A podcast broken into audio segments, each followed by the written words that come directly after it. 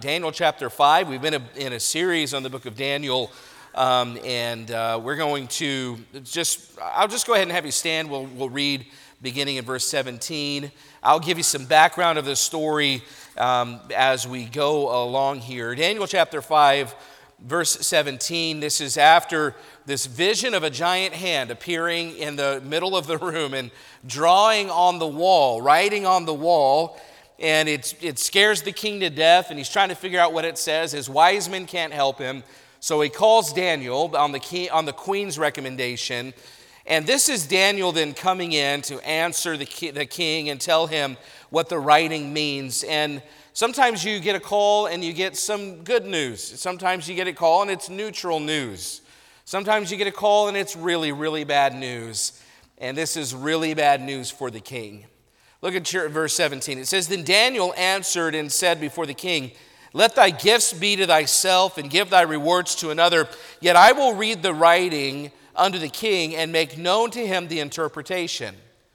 O thou king, the most high God, gave Nebuchadnezzar thy father's king, uh, kingdom and majesty and glory and honor. So he, he starts giving him some history, and he's talking about what I believe is probably his grandfather Nebuchadnezzar. He calls him his father because he you know, came from Nebuchadnezzar, but he says, God gave your, grand, your grandfather or your father Nebuchadnezzar the kingdom, majesty, honor, and, and glory. And for the majesty that he gave him, all people, nations, and languages trembled and feared before him.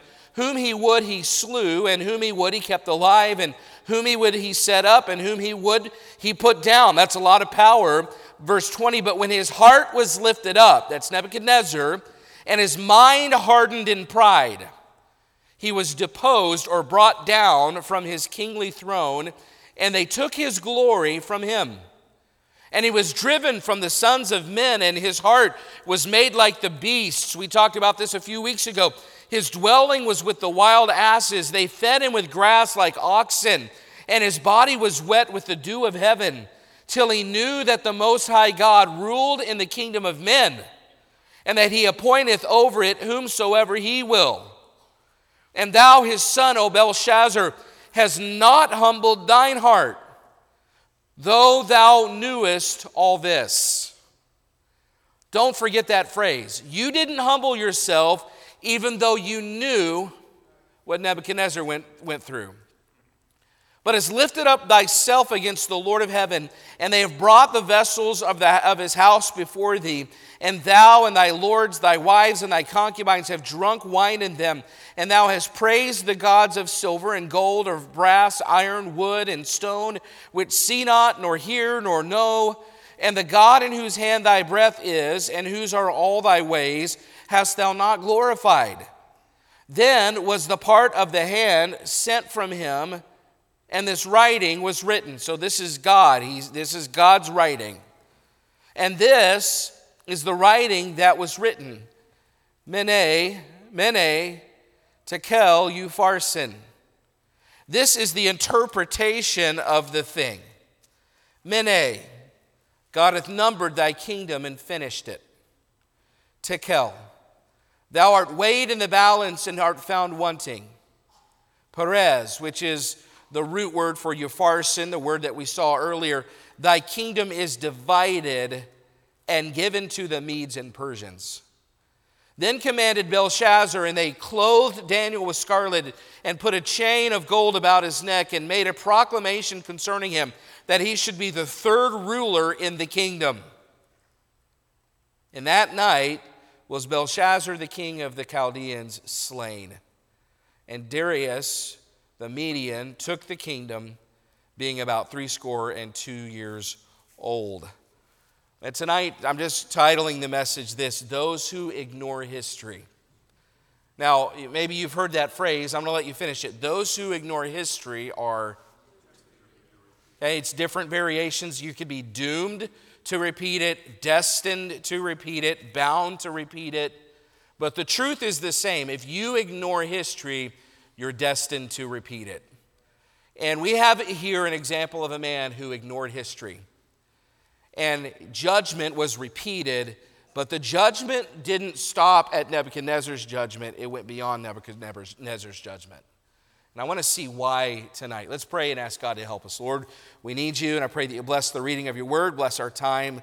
Would your Holy Spirit then work? I don't, I don't want to be um, a hindrance here, and I just pray that you'd help me to convey this in a way that really does bring honor to you and that really points to you doing the work in our lives. Lord, we need you to do the work. Holy, we need the Holy Spirit to really illuminate this. In Jesus' name we pray. Amen. Thank you. You may be seated. So, just as a reminder, as we come into the story, the enemy is at the gates. The Medo Persian army um, is, is literally has Babylon surrounded. They, they're about to conquer the city, and, and for some reason, Belshazzar is so confident in the walls around the city that he says they're not, they can't touch us. So he throws a Babylonian bash. Instead of preparing for battle, he throws a party. He invites uh, thousands of partiers to come and engage and have a great time in their minds of drunkenness and debauchery and immorality. And to top it off, on top of all that, Belshazzar defiantly takes the holy vessels that Babylon had taken from the Jerusalem temple. Uh, these were vessels that were used in the worship of Jehovah. And he says, Hey, go get the vessels that we took out of Jerusalem. They bring in the vessels to the party, and they literally drink alcohol out of those holy vessels right there in the party. Then they toast to false gods with those vessels. I mean, they basically are saying the God of these vessels wasn't strong enough to protect them from us. We're at the top of the food chain, boys, so drink up. That's the mentality that Belshazzar has. And God's big hand of judgment, though, doesn't leave him to himself. It shows up pretty quick. Look at verse 5 of our, of our chapter, Daniel chapter 5, verse 5. So while they're partying and they're having this, this big time, in the same hour came forth fingers of a man's hand and wrote over against the candlestick upon the plaster of the wall of the king's palace. And the king saw the part of the hand that wrote. So they're having a party, they're drinking alcohol out of the temple vessels. There's debauchery and wickedness going on all around them. And suddenly, out of nowhere, it seems, this giant hand appears and starts writing on the wall where a candle is lighting the wall so they can everyone can see what's happening. And, and suddenly the, the energy is just sucked out of the room. It's amazing how quickly a room can change. You know, the party's going strong. There's lots of revelry. There's drinking. There's immorality. They're, they're doing what they perceive. They're having a grand time in their minds. And this bodiless hand shows up and starts writing on the wall. And the sound in the room immediately stops. Have you ever been in a situation like that where everyone's having a great time? I'm not even talking about doing thing, anything wrong. We're having a great time. And suddenly someone breaks mom's lamp and the party's over. Or, or someone breaks the TV, party's over, okay? Some of these may be personal examples here. Or someone gets hurt. I, I know uh, a guy I worked with on staff there in Oklahoma uh, at the church there. Uh, they were having this big, this big uh, party in the dorms. And I say party, they were, it was what guys do when there's a party. They were having this, uh, this, this thing where you had to try to run down the hallway and you had to get past everybody. And, and, and, you know, so everyone's trying to stop him. He's running as hard as he can down the hallway and he, and he slips and hits his head on the door jamb and just split his head wide open. I mean, dozens of stitches on his head. And, uh, but I, I talked to guys uh, that were on the floor above it. They hear all the ruckus and everyone's having a grand time. And suddenly, silence. Because they knew in that moment, then they, the party can't continue. And that's exactly what happens here. Can you imagine? Everyone's having a grand time, and then suddenly a disembodied hand appears out of nowhere and starts writing on the wall. And it's not a dream, although they were intoxicated. Um, Nebuchadnezzar knows that this is, this is actually happening. Something is going on. These fingers appear. And in that moment, I believe he recognizes, I really believe in that moment, he knows that he's been caught. He knows that the God who he just uh, irreverently defied has showed up on the scene. I mean, just a moment ago, Belshazzar is reveling in his own greatness, and, and he's saying, They're never going to break through our massive walls. They're never going to get inside this city. The Medes and the Persians, they're nothing. This is it. We are unconquerable. And then a bodiless hand shows up and reminds him, actually, you are very small. You're not as big as you think. And, and then the fact that it was written on the walls of the palace sends a message. And I just been reading this week, some historians will say that the walls of a palace like the ones in Babylon will, will contain the exploits of the king. Uh, they'll write the exploits of the king on the wall so the king can sit on his throne in his palace and just read about, oh, look what I, we did here, remember this. Look what I did here, remember this. And, and, I don't know exactly how all of that worked, but if the custom was to write all, all of his exploits on the wall so he could read them, and he's reading his own press clippings, if you will, just sitting there in his pride, here he is reading his own press clippings when fingers appear and right over the top of his exploits. And God is reminding him that everything you think you're doing that's so great, I'm bigger. Everything that you think that you've done in your own strength, you don't have strength like I do. Uh, uh, you cannot hold a candle to my power. And he realizes in that moment he's not at the top of the food chain. And he's so scared, the Bible says, and it's almost humorous, and we know that it's judgment. I don't want to make light of judgment, but the color leaves his face, the, the strength leaves his hips and his knees. He falls over, his knees are knocking together like a cartoon. And suddenly, the man who thought he was the goat is like one of the, those fainting goats we were talking about. I mean, he, he thinks he's the greatest of all time, only to be reminded he's not. And he's so full, full of himself now, I mean, just a few moments before, he's defying God. And, and yet now we see him crying out like a child, begging for wise men to come and interpret the message. And this is the same man who threw a party in the face of the enemy. And one moment uh, in the, in the, in the uh, presence of God reminds him how small he is. This is the man that one secular scholar described as impious, which means immoral and wicked. And he was such a cruel man that once he went hunting and, and with his, his party, his noblemen that were with him, one of the men in his party shot and killed the game before he did. So he had him killed right there on the spot. That's the kind hunters, y'all are crazy, by the way. It's a big deal. No, here he is. That's the kind of man he is. He's that wicked. He, he's that cruel. And he's, he's selfish. He's a cruel leader. He hates God. And yet he's just been reminded there's only one Most High.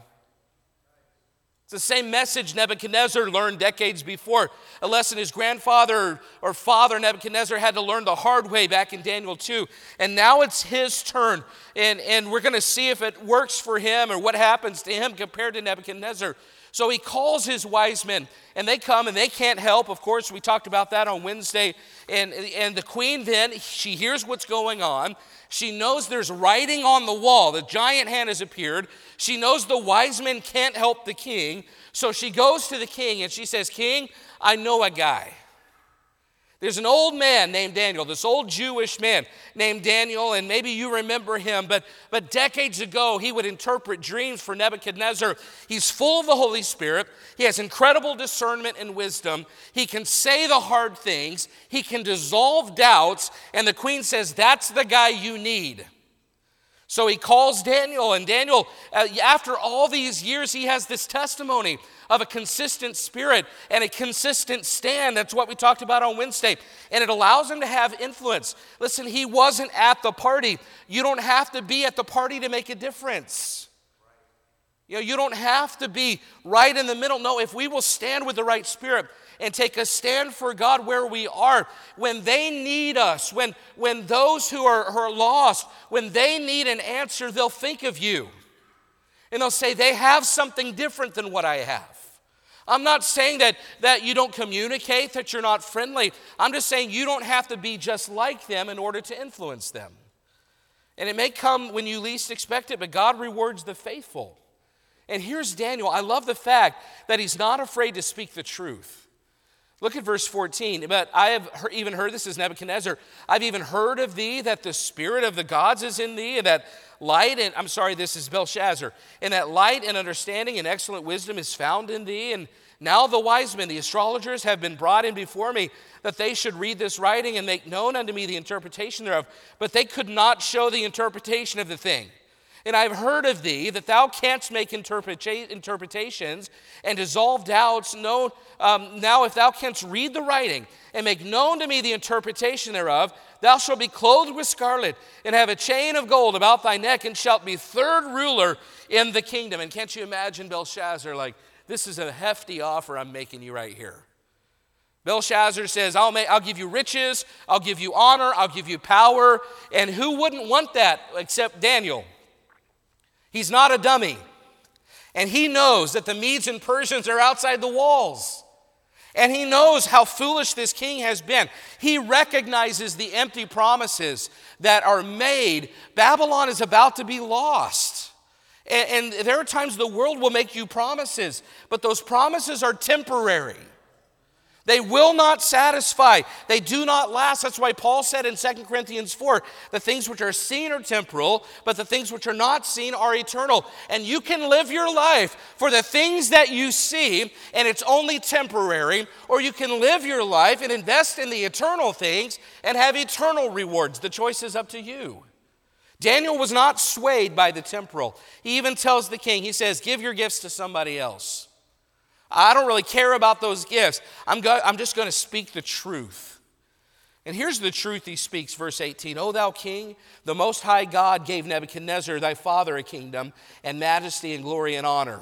He doesn't start with Belshazzar, he starts with Nebuchadnezzar. And for the majesty that he gave him, all people, nations, and language trembled and trembled and feared before him. Whom he would he slew, and whom he would he kept alive, and whom he would he set up, and whom he would he put down.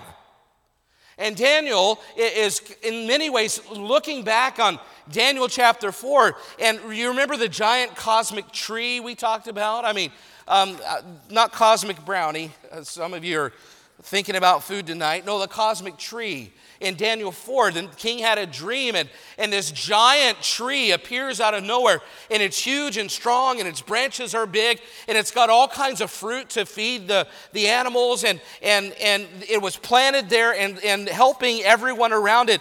And this tree is doing its job. But remember the message, though, that Daniel gave. The message was this that tree didn't get there on its own. That tree didn't plant itself. That tree didn't water itself. That tree didn't give itself its the nutrients from the, that it needed from the soil. And the point of Daniel 4 was this no tree ever grew on its own. So even though Nebuchadnezzar had all of this power and he could do whatever he wanted, uh, he owed anything he had to a merciful God. The only reason Nebuchadnezzar was anything is because God blessed him with it. In verse 20, but when his heart was lifted up and his mind hardened in pride, he was deposed or brought down from his kingly throne, and they took his glory from him. And that's when he talks about how Nebuchadnezzar was thrown into the wilderness like an ox. He lived like an animal for seven years. Uh, he ate the grass, and it says in verse 21, it says, um, they fed him with grass like oxen.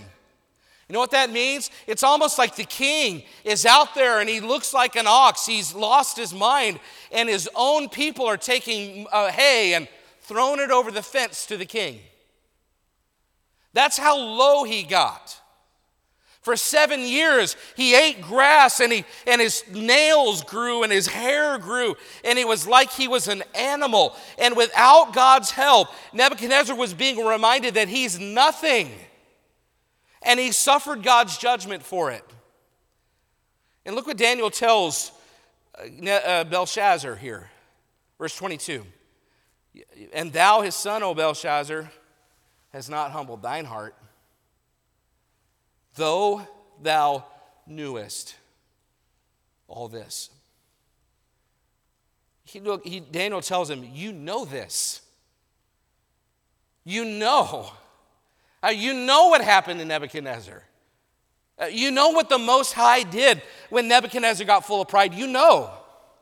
Uh, you know that the most powerful man in the world can't hold a candle to God. You know this. And actually, Belshazzar probably watched Nebuchadnezzar go through this.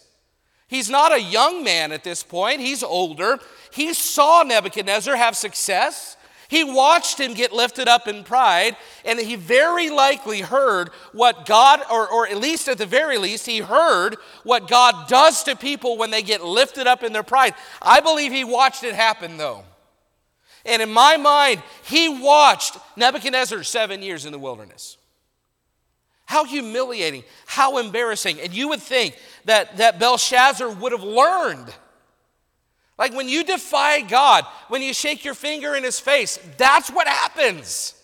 Why would you go down that path? That's, that's what Daniel's saying to him. And we can almost give Nebuchadnezzar a pass. You know, you think about it, he's a pagan king. Uh, he had not grown up with any examples of what it's like to live for God. He didn't know about Jehovah till Daniel and his friends showed up. So we can almost understand how Nebuchadnezzar would be full of pride. We can almost understand how Nebuchadnezzar would take credit for his victories and, and think he's where he's at because of his own power. You can almost give Nebuchadnezzar a little grace, right? Because he's a first generation guy. He had to go through those seven years of misery to see that there's really only one Most High, and, and we would do better to submit to Him. Uh, seven years eating grass, that's a great teacher. At least it should be. Because Belshazzar watched it. At the very least, Belshazzar knew. And he didn't care. Daniel says, Thou knewest all this. It, it, basically, the idea is you knew this and you won't humble yourself. You knew this, and yet you've lifted yourself up above God. You knew this, but you defiled those temple vessels. You knew this, and he says, but you drank wine out of them, he says. You knew this, but you praised gods who've never done anything and have no power, they can't even speak. You knew this, and you toasted those false gods in those vessels. Not only that, king, but the only reason you're alive, he says in verse 23, the only reason you're alive is because the God in whose hand thy breath is. The only reason you're alive is because God lets you be alive. The only reason you have breath is because God lets you have breath. And you took all this glory on yourself. And the worst part about it, Belshazzar, the worst part about it is this you knew. You knew. You knew that God is the Most High. You knew what he does to those that lift themselves up in pride. You knew that he punishes those who refuse to give him glory. You watched Nebuchadnezzar. You remember the shame. You maybe he was one that was throwing the hay over the fence. He saw it, he knew it. You know what God's capable of. No one else deserves the glory that God deserves. You knew all of this and you still went your way. I, I mean, I don't know if Daniel said it like that, but that's how a preacher says it. You knew. And then he gives the interpretation. Mene, mene, tekel upharsin. Those are three coins. Mene is of 50 or 60 shekels. Tekel, it represents one shekel. Upharsin is a shekel divided. It's a half shekel. And if you think about it, then it's, it's, getting, it's going from larger to smaller. Mene, mene, tekel upharsin. Almost like a countdown. There's a countdown timer in God's Word. And, you know, 60, then one, then a half. Mene means numbered. Mene, mene, numbered, numbered. Tekel means weighed. Upharsin means divided. So it literally means numbered, numbered, weighed, divided. He explains it all. Numbered means that God has numbered your days. Belshazzar. He has numbered the, the length of your kingdom. And actually, the hourglass, the sand is almost up. Your, your, your number's up tonight. Mene, mene, numbered, numbered. Tekel uh, means that you've been weighed in the balance and found wanting. And Belshazzar had been weighed in God's balance. He'd been evaluated by God and was found lacking. A balance was how they paid for things. It's the device they used to make payments. If someone came to pay for a service or a product, they would put their gold. It wouldn't be uh, how many coins, it would be the weight of those coins. They would put it on a balance, and if it wasn't enough, they were found wanting. They had to put more money on the balance. Where here's Belshazzar, and he's been weighed by God. Uh, his, his moral character has been weighed by God, and he comes up short. His spiritual character has been weighed by God and he comes up short. So, numbered, numbered, your days are numbered, your kingdom's numbered, um, then, then weighed. You've been weighed in God's, uh, uh, in God's balances. You're found wanting. And then Upharsin means divided. And divided means that God's going to take your kingdom and divide it among the Medes and the Persians. Numbered, numbered, weighed, divided. Here's Belshazzar hearing some really bad news. The interpretation is clear. Belshazzar has no reason to doubt what, know what Daniel is saying. He believes what he's saying, and he believes it immediately. He says, Okay, I, I mean, I believe this. So they take a scarlet robe and they put it on Daniel. Then they take a gold chain and they put it around his neck. They proclaim him third in command. And none of it matters. Because just a few hours later, that night, the enemy breaches the city. They kill Belshazzar. The Medes and the Persians had dug a canal. The, river, the Euphrates River ran right through the middle of Babylon. They had diverted the river somewhere else. And then when the water dropped, they went in under the gates and they took the city without a fight. Well, you talk about connecting the consequences to actions. God did it immediately suddenly, severely. When they took those vessels and defiled those vessels and defied God, God allowed his judgment to come severely and suddenly. And you say, okay, well, what's our takeaway? Because I'm not a king and I don't see how this applies to me. Well, we have to go back to the phrase, thou knewest. You knew this, he says. And we might ask, well, why was God so sudden and severe in his judgment? And why did he give Belshazzar, why didn't he give Belshazzar seven years? He gave, he gave Nebuchadnezzar, Nebuchadnezzar seven years. Well, here's why because Belshazzar knew. Belshazzar knew and he still disobeyed. See, they, those that ignore history are destined to repeat it.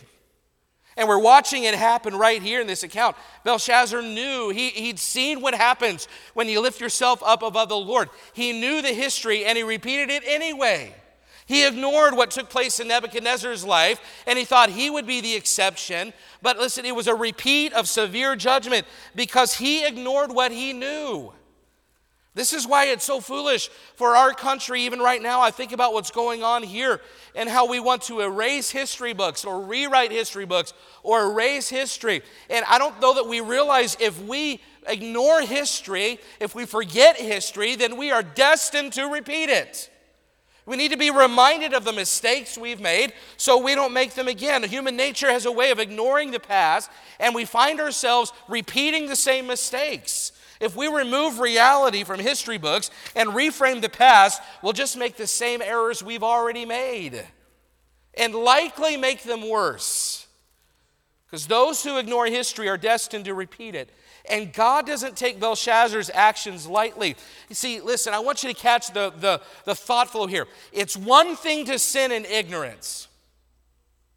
And in many ways, that was what Nebuchadnezzar did. He sinned in ignorance. He was a first generation, I'm going to use this loosely, a first generation Christian. And you say, well, I don't know if he was ever, if he ever placed his faith in God. Well, there, it seems like there are reasons to believe Nebuchadnezzar had genuine faith in God. So I think it's fair to say, first generation Christian.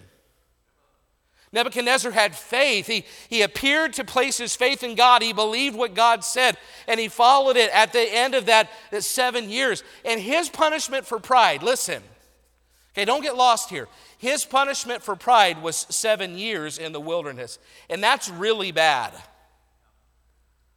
But it's not as bad as losing an empire. And it's not as bad as being killed by your enemies. And you might say, well, why was Belshazzar's punishment worse than Nebuchadnezzar's? Friend, because he knew. He knew what kind of judgment God metes out. He knew what kind of judgment God is capable of, and he didn't care. And here's the thought the judgment of a second generation that disobeys is worse because they know better. The judgment of a second generation that disobeys is worse because they know better. And I'm looking around this room. I see a, a room full of second generation Christians, third generation, fourth generation. Some of us, it goes way back. And I'm so thankful for my heritage. Can I say that? I, but I need to know this, and you need to know this. God's judgment is more sudden and severe when someone who knows chooses to disobey. Because those who ignore history are, and repeat it are a different kind of fool. It's called sinning against the knowledge of the truth. And Hebrews 10 26 and 27 says, For if we sin willfully after that we've received the knowledge of the truth, there remaineth no more sacrifice for sins, but a certain fearful looking for of judgment and fiery indignation which shall devour the adversaries. You know, that that says is there are those that sin in ignorance and they have one level of judgment. There are those who sin against the knowledge of the truth that you've heard and you know it. There's a different level of judgment. You know, those verses are right after Hebrews 10 25, which says, Not forsaking the assembling of ourselves together as the manner of some is, but so much the more as you see the day, uh, exhorting one, one another, and so much the more as you see the day approaching. See, Hebrews 10 is written to people that knew. It's written to people that had the knowledge, and, and they could have been assembling, but they were forsaking that assembling. And in forsaking that assembling, they were forgetting the past. They were forgetting what they had heard. And Nebuchadnezzar, listen, understand the parallel. Nebuchadnezzar had given Belshazzar everything he needed to know. You say, well, I mean, how do we know that? Well, remember Daniel 4:37. Look up at it. Look at it. Daniel 4:37. Now I, Nebuchadnezzar, look.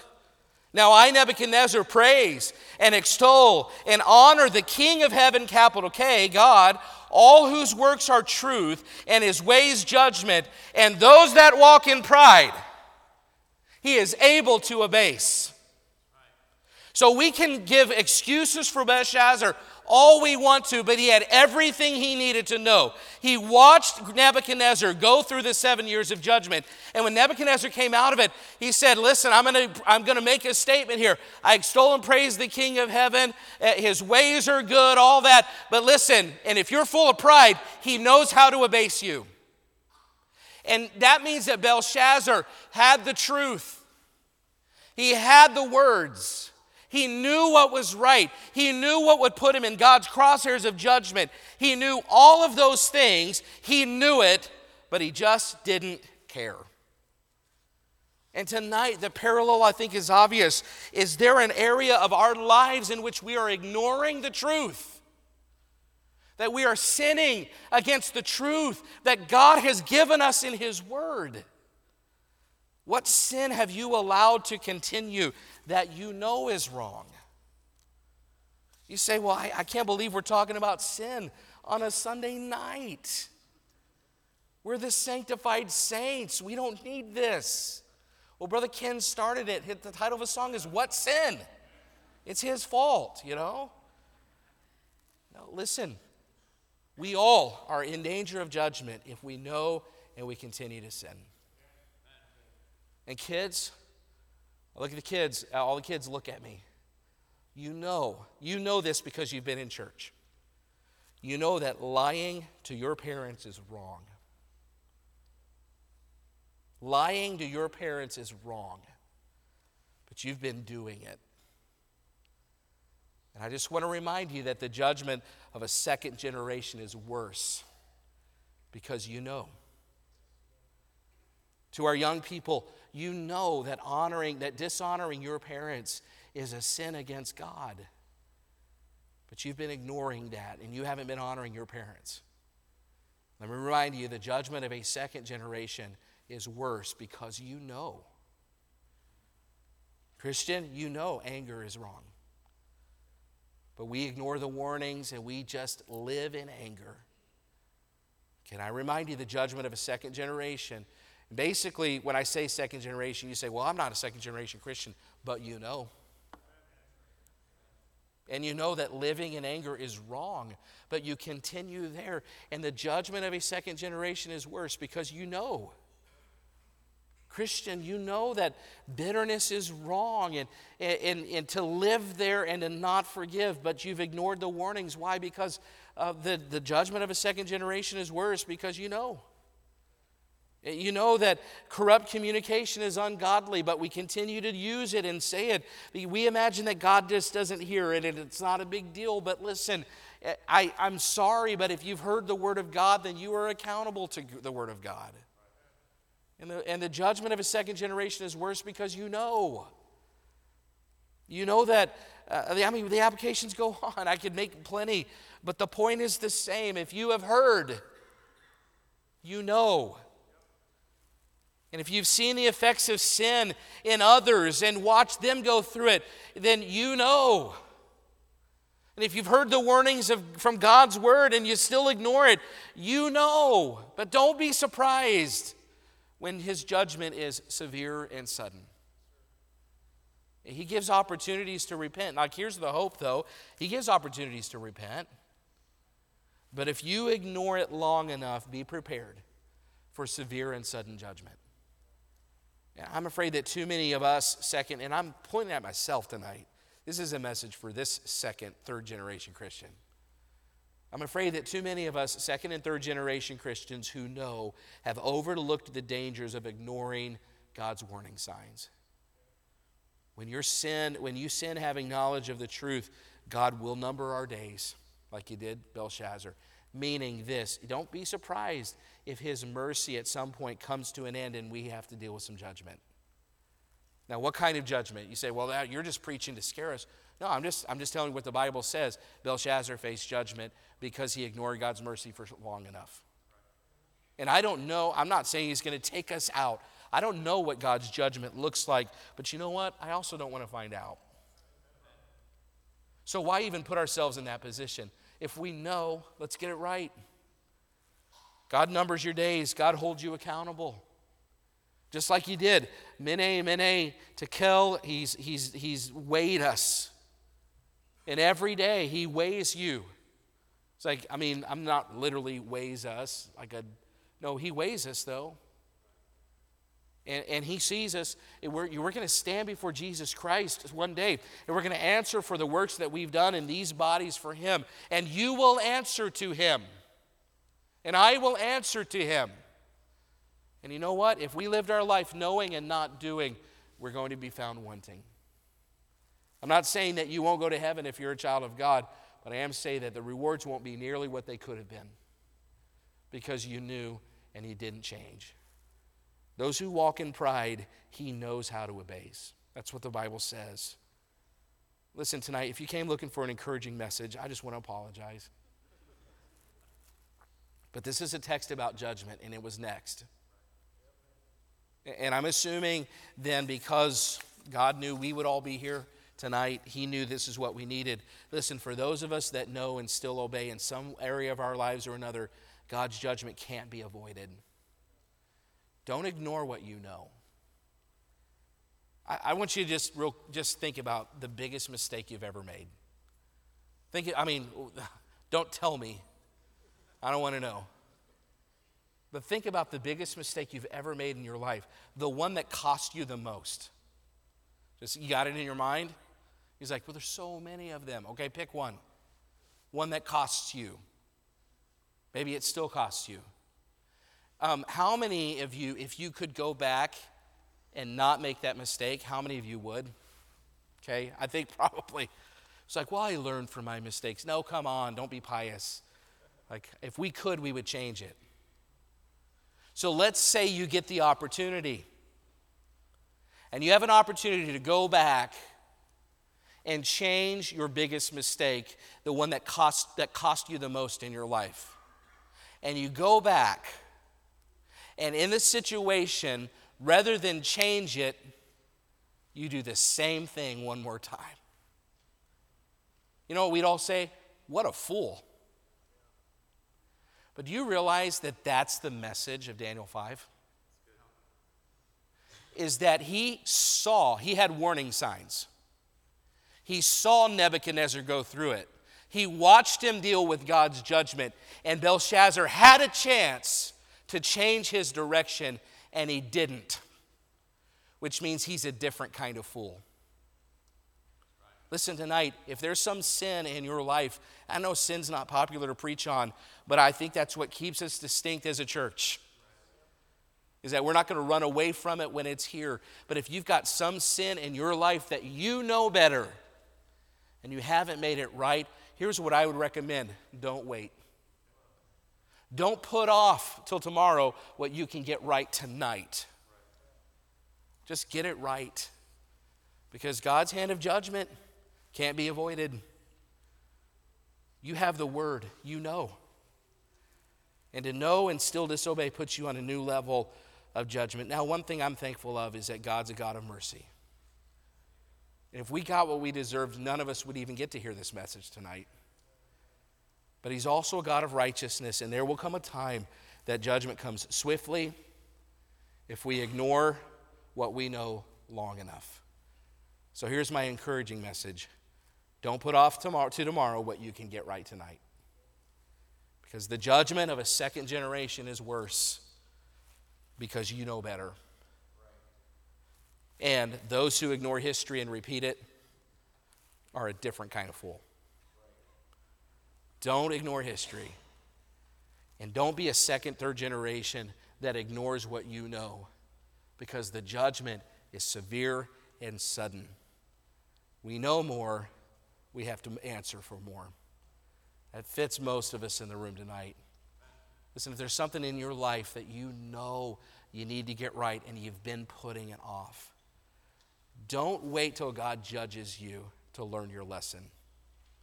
Why don't you just repent, make it right, and then imagine how much better your future is because you don't have to face God's judgment anymore in that area. Let's pray. Let's stand together.